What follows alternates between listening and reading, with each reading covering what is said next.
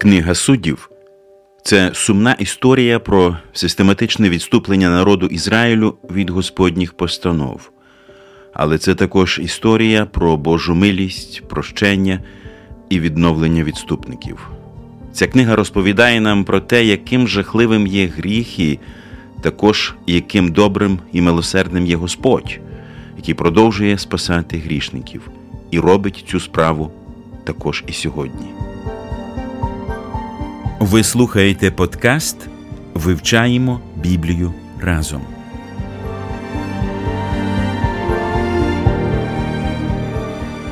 Друзі, ми запрошуємо вас приєднатись до нашого чату в Телеграмі, де ми анонсуємо виходи нових епізодів і обговорюємо почути.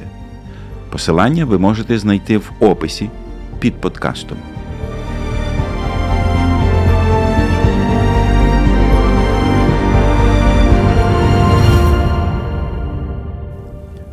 Щирі вітання всім, хто приєднується до нашого спільного вивчення Біблії. Наша мала група буде рада досліджувати книгу суддів разом із вами. Ми знаходимося у другому розділі книги суддів і починаємо наше вивчення з молитви. Господи, ми знов відкриваємо Твоє Слово, це бездонне джерело Твоєї істини, яке живить наші душі. Ми вдячні за Твою присутність. Ти сьогодні з нами, як колись був з народом Ізраїлю, і ми вдячні Тобі за це. Поведи нас у цьому вивченні слова. Амінь.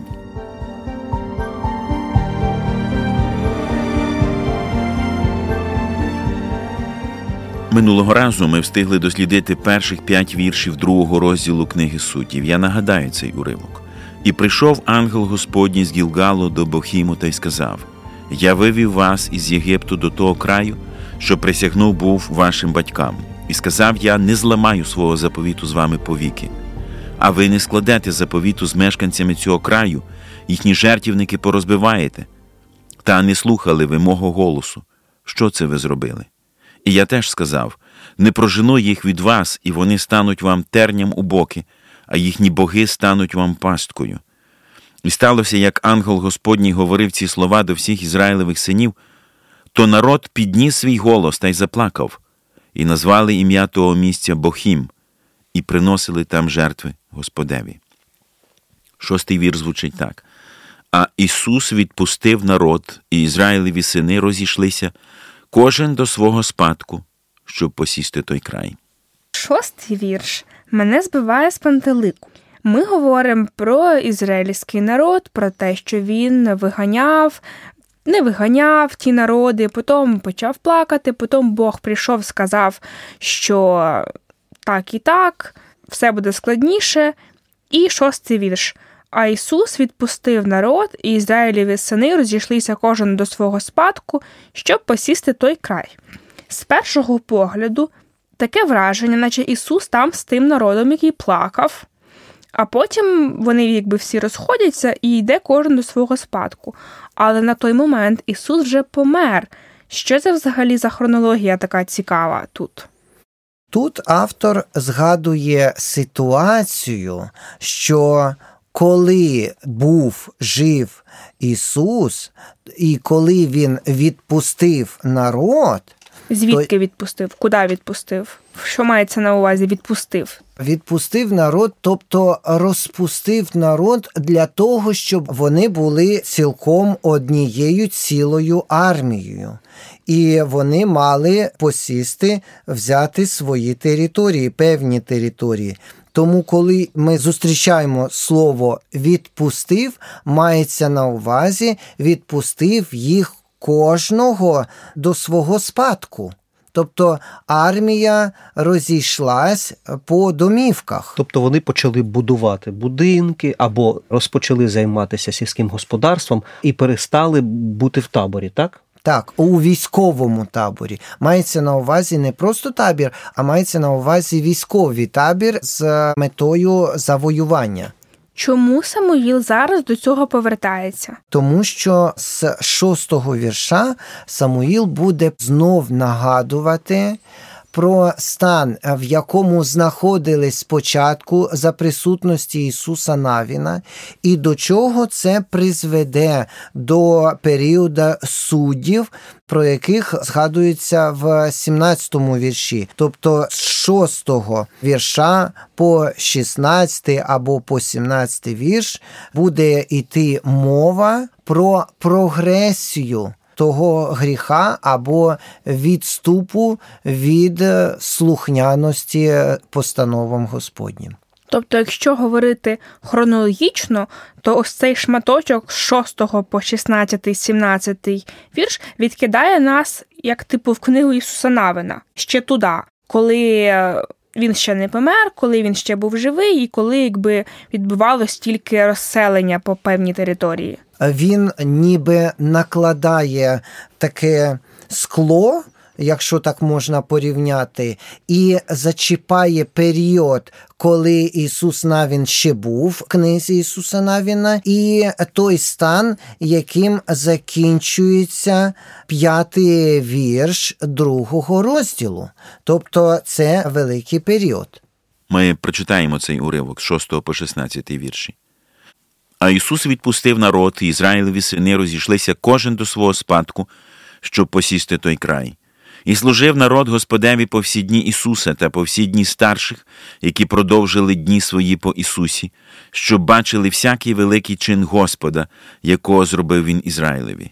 І вмер Ісус, син Навинів, раб Господній віку ста й десяти літ, і поховали його в межах спадщини його у Тімнат Хересі, в Єфремових горах на північ від гори Гааш. І також усе це покоління було прилучене до батьків своїх, а по них настало інше покоління, що не знало Господа, а також тих діл, які чинив він Ізраїлеві. І Ізраїлеві сини чинили зло в Господніх очах і служили валам. І вони покинули Господа Бога батьків своїх, що вивів їх із єгипетського краю, та й пішли за іншими богами, за богами тих народів, що були в їхніх околицях, і вклонялися їм і гнівили Господа. І покинули вони Господа та й служили Ваалові та Астартам. І запалав Господній гнів на Ізраїля, і він дав їх у руку грабіжників, і вони їх грабували. І він передав їх у руку навколишніх їхніх ворогів, і вони не могли вже встояти перед своїми ворогами. У всьому, де вони ходили, Господня рука була проти них на зло, як говорив був Господь, і як заприсягнув їм Господь, і він дуже їх тиснув. І поставив Господь суддів, і вони рятували їх від руки їхніх грабіжників. Мені більше цікаво, ось е, про це покоління, яке прийшло. Просто Бог настільки багато робив для ізраїльського народу. Він вивів їх з Єгипту, він привів їх через море, він привів їх через пустелю, дав їм спадщину. Але тут говориться про те, що не знало Господа, а також тих діл, які чинив він Ізраїлеві. Як ця історія не передавалась? Я просто ну. Проводжу з собою там паралель, що мій дідусь там розповідав про голодомор, розповідав про те, як було тоді. Все одно ж якісь ключові події вони залишаються в історії, передаються, особливо якщо вони якимось дивовижним чином вплинули. Як так трапилось, що ніхто нічого не знав? Ну так, якась яка історична амнезія, наче. Я скажу, це не амнезія. Чому? Тому що люди переживали особисто. Персонально вони йшли через море, вони бачили, як воно розтопилось. Наприклад, згадайте Дафана і Авірона, і Корея так само, коли земля розійшлася, і вони впали в прірву. І це, ну, якщо можна згадати, землетрус, який відбувся в Туреччині, коли земля розійшлася то вона досі лишилася після того прірва.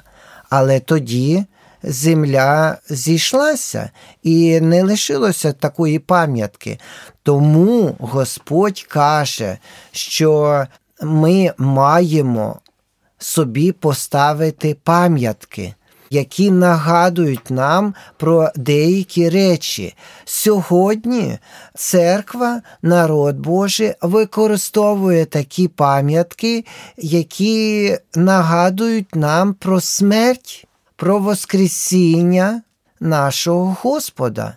І ми бачимо, згадуємо, яким чином нам дісталося спасіння, в який спосіб, якою ціну було заплачено. І ми згадуємо найважливіше це тіло.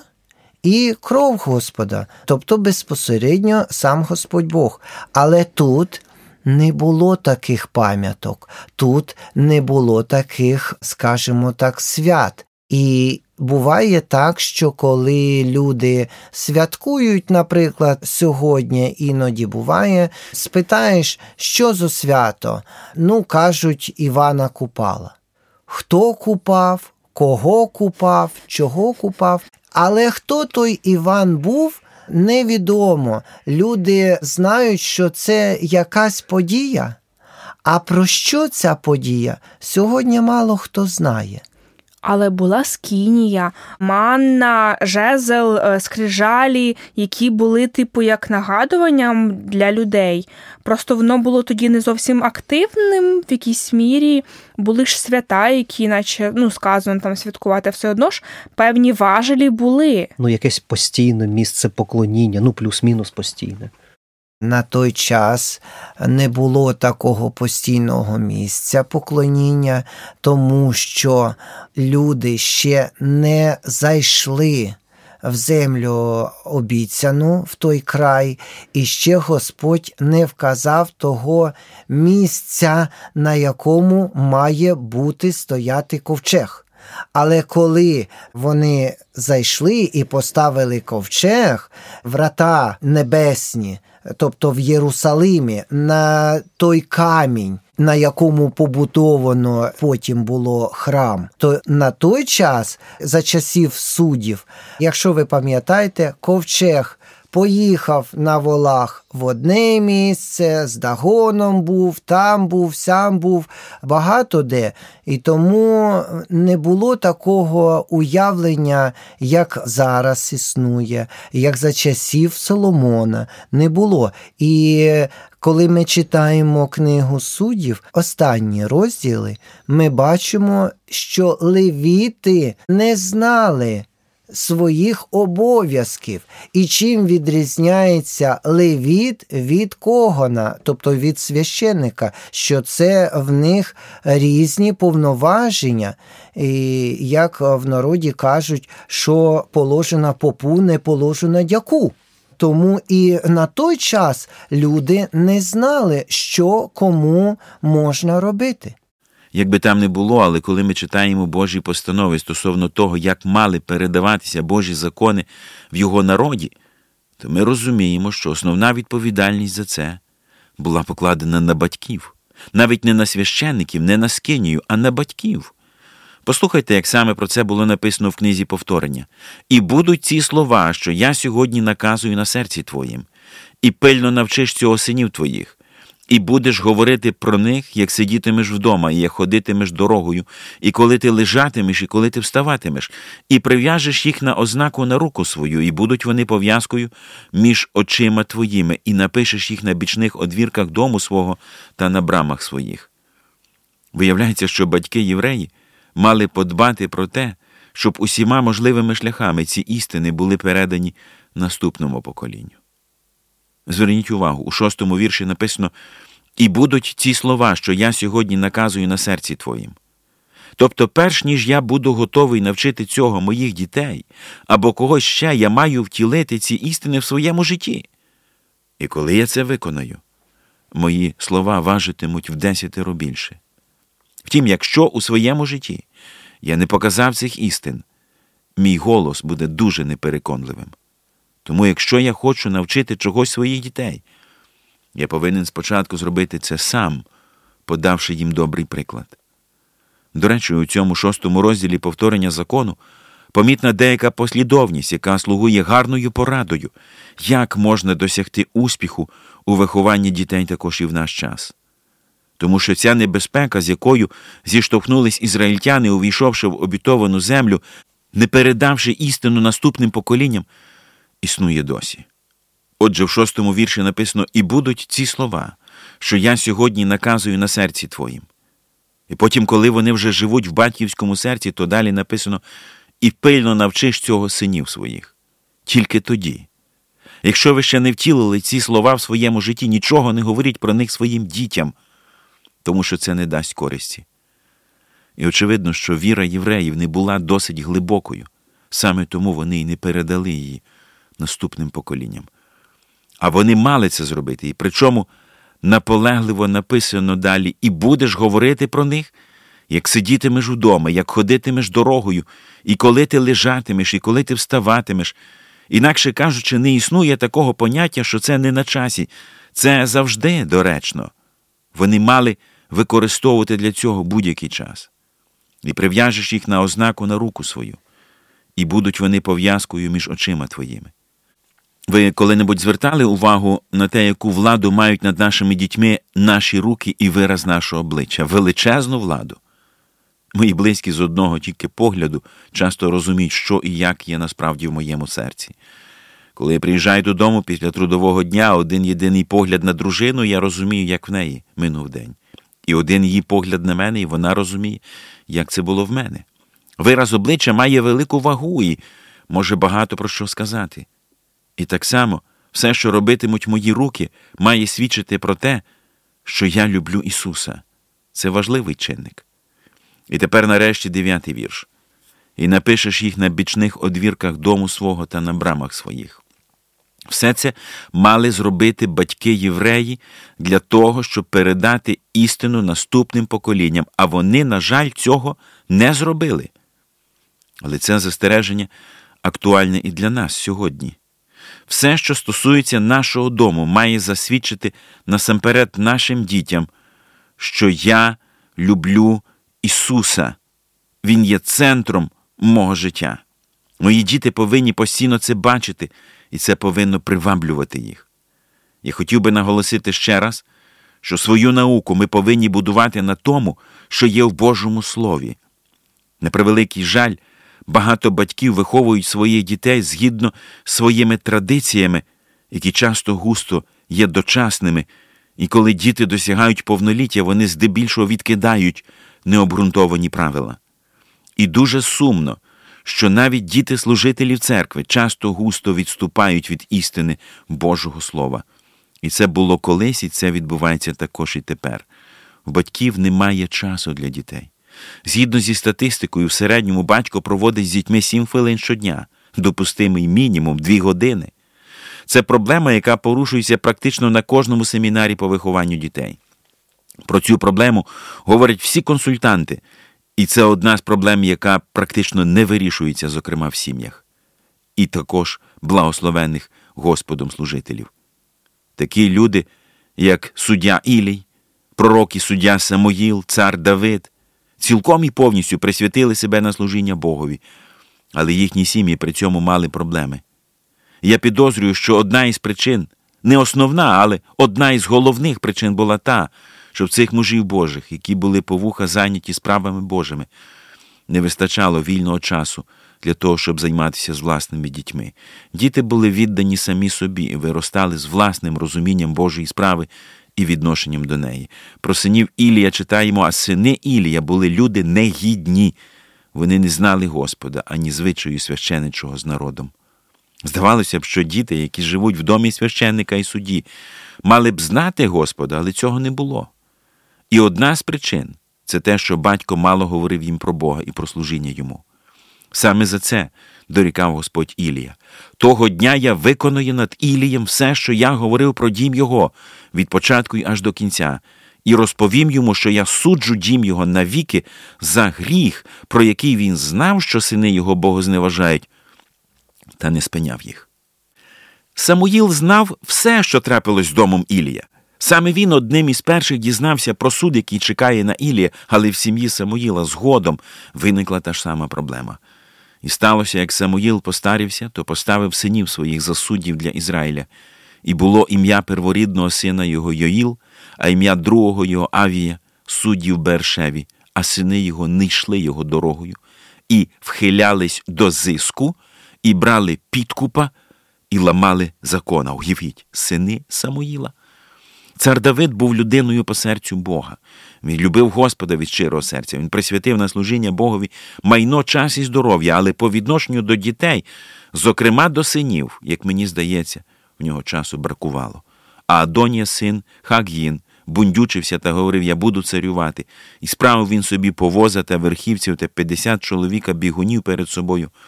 А батько його ніколи його не засмучував, щоб сказати, чому ти так робиш. Він також був дуже вродливий, і мати народила його по Весоломові. Ця проблема триває і по сьогодні. Мужі Божі, служителі, які щиро люблять Бога, не знаходять достатньо часу, який вони могли б присвятити своїм дітям. Вони все присвячують жертву Господу, але варто пам'ятати, що Господь не вимагає собі в жертву сім'ю. Наслідки економії часу за рахунок дітей в сім'ї служителя наступні.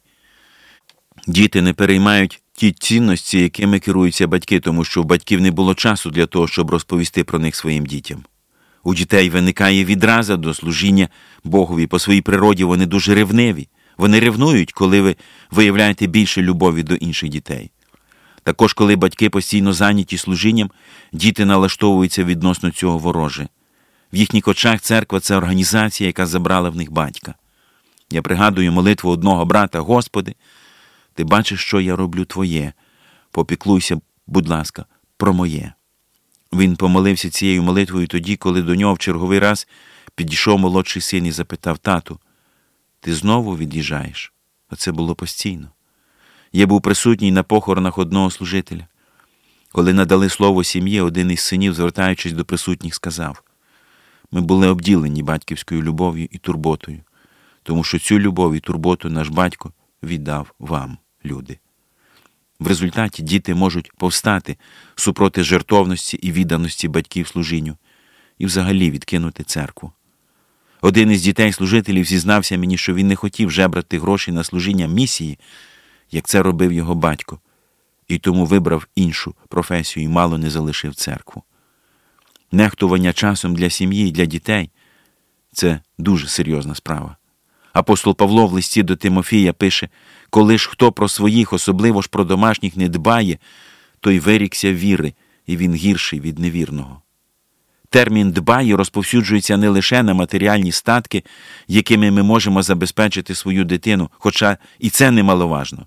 Слово дбає має на увазі також і духовні цінності. Мається на увазі час, який ми присвячуємо дітям, щоб просто бути разом з ними і навчати їх. Господь Бог поселив Адама і Єву в прекрасному раю. Він забезпечив всі без виключення їхні фізичні потреби, але крім цього, він особисто знаходив час щодня, щоб спілкуватися разом з ними в прохолоді дня. Ми повинні виокремити час для наших дітей.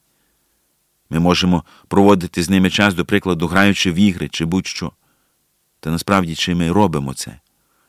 Коли батьки заявляють, мої діти, підлітки кажуть мені, що вони ненавидять мене до мозку костей, що б ви зробили на моєму місці? Відповідь лише одна: проводьте більше часу зі своїми дітьми.